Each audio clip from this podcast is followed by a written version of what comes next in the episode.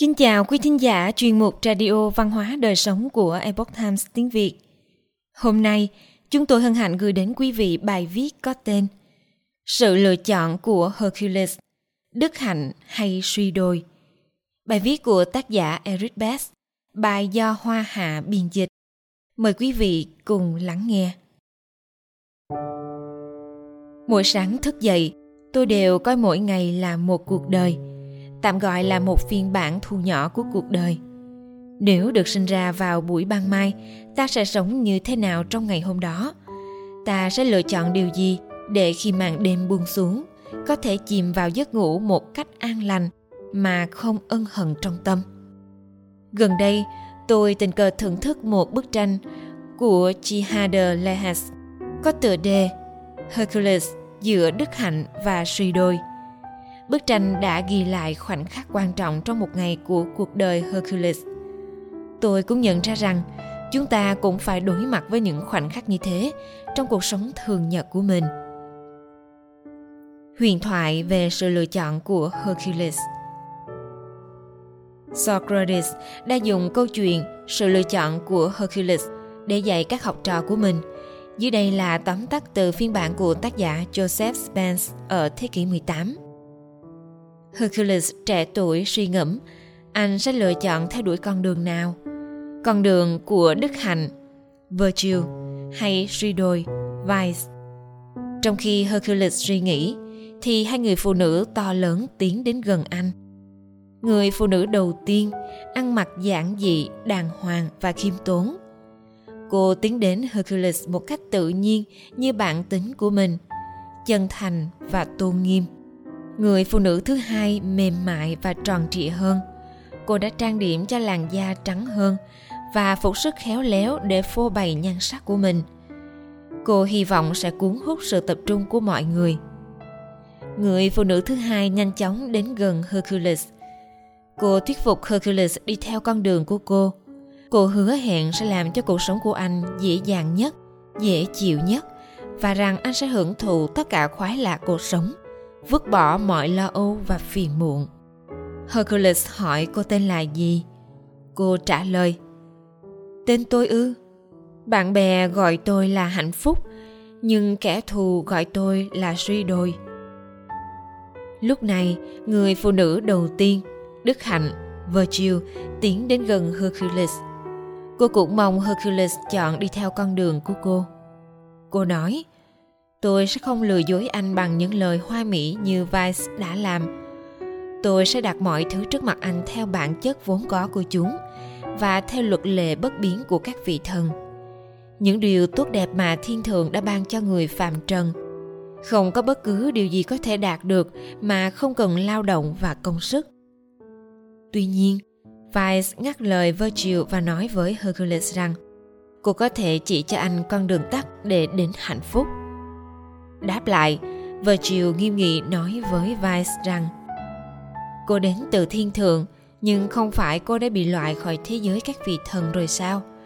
Và kể từ đó, không phải là cô đã bị từ chối bởi những người đàn ông đáng kính, ngay cả trên trái đất hay sao?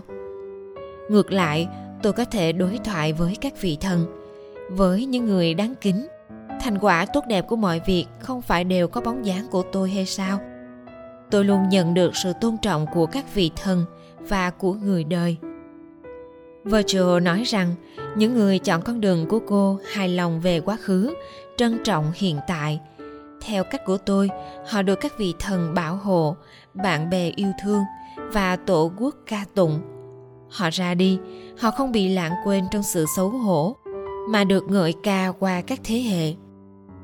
Không có gì bí mật khi Hercules đã chọn con đường của Virgil và truyền cảm hứng cho nhiều nghệ sĩ, trong đó họa sĩ Deleuze là một ví dụ. Tác phẩm Hercules giữa đức hạnh và suy đồi của Deleuze. Deleuze là một họa sĩ thế kỷ 17, thời kỳ hoàng kim của hội họa Hà Lan.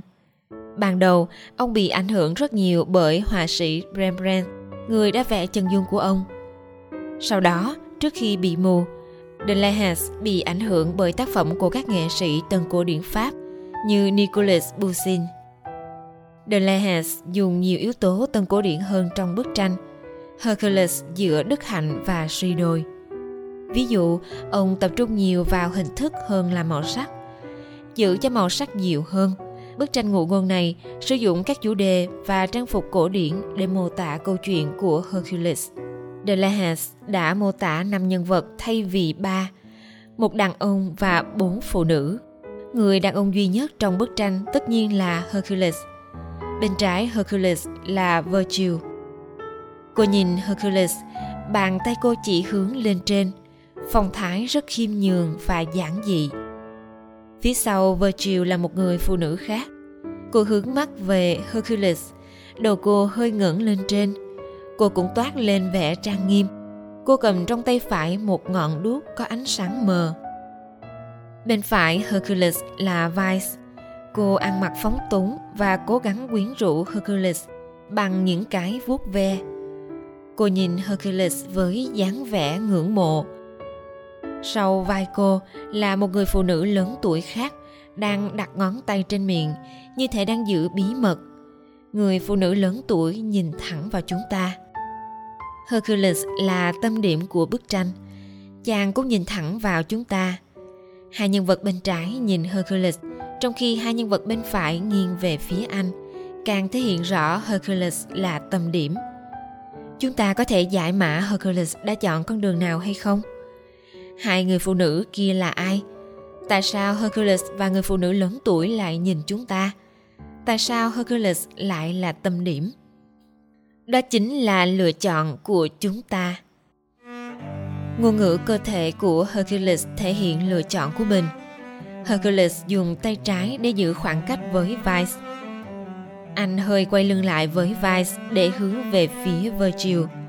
Cầm cây gậy trên tay, Hercules đã thể hiện rằng anh sẵn sàng đương đầu với bất kỳ thử thách nào có thể xảy ra. Hercules không chọn con đường dễ dàng của Vice. Vice tỏ ra rằng cô ấy không lôi kéo Hercules bằng hoang lạc và sự thoải mái ngay lập tức. Một lời đề nghị chỉ thực sự hấp dẫn nếu kết quả được giữ bí mật. Đây có phải là lý do tại sao người phụ nữ lớn tuổi đứng sau Vice? Sự thật về Vice, nhìn chúng ta với ngón tay đặt trên miệng, như thể yêu cầu chúng ta giữ bí mật cho cô ấy bí mật dục vọng của vice được che giấu dưới vẻ ngoài xinh đẹp đây có lẽ là lý do vì sao hiện thân thực sự của vice là một bà già. Câu chuyện huyền thoại đã tiết lộ khía cạnh này của vice. Virgil đã gọi Vice là kẻ dối trá, cô nói. Những người đi theo cô bị cướp đi sinh lực lúc còn trẻ mất đi trí tuệ khi về già. Những người trẻ tuổi được nuôi dưỡng trong sự lười biếng và hào nhoáng và họ bước sang tuổi xế chiều với khó khăn và đau khổ cô gái trẻ sau lưng Virgil hiện thân chân thực của cô ánh lên niềm tự hào và sự bình an thành quả đi theo con đường đức hạnh của Virgil là đáng tự hào bất kể những khó khăn và tâm tối có che phủ cuộc sống của chúng ta Virgil vẫn sẽ ở đó để soi đường cho chúng ta, cho dù ánh sáng mờ hay tỏ. Đây có lẽ là lý do vì sao người phụ nữ trẻ cầm ngọn đuốc trong tay. Ở đây, chúng ta cũng thấy một sự tương phản lớn giữa Virgil và Vice. Một người so sáng con đường cho chúng ta, và người kia lại bí mật che giấu sự thật. Nhưng tại sao Hercules lại là tâm điểm? Hercules có điểm chung với chúng ta. Anh ấy phải đưa ra những quyết định khó khăn. Anh ấy nhìn chúng ta như để chia sẻ khoảnh khắc rất chung này. Khoảnh khắc chúng ta thực hiện quyền tự do lựa chọn con đường của cuộc đời mình. Ở một khía cạnh nào đó, anh cũng đang thách thức chúng ta. Anh đang chỉ cho chúng ta con đường anh ấy đã chọn. Con đường khó khăn và ánh mắt của anh dường như muốn hỏi bạn có dám chọn con đường ít người dấn thân con đường khó khăn con đường của đức hạnh vì vậy hercules không chỉ chia sẻ khoảnh khắc với chúng ta mà còn cảnh báo sâu sắc hậu quả của hành động của chính chúng ta mỗi chúng ta đều có quyền lựa chọn những gì sẽ làm trong ngày trong cuộc sống của mình chúng ta có quyền lựa chọn con đường đức hạnh hay dục vọng đôi khi chúng ta có bước đi sai lầm nhưng hy vọng câu chuyện về hercules Và bức tranh của De Lehes sẽ nhắc nhở chúng ta đừng bao giờ từ bỏ con đường của đức hạnh. Ông Eric Beth là nghệ sĩ trường phái nghệ thuật đại diện, hiện là nghiên cứu sinh tại Viện Nghiên cứu Nghệ thuật Thị giác.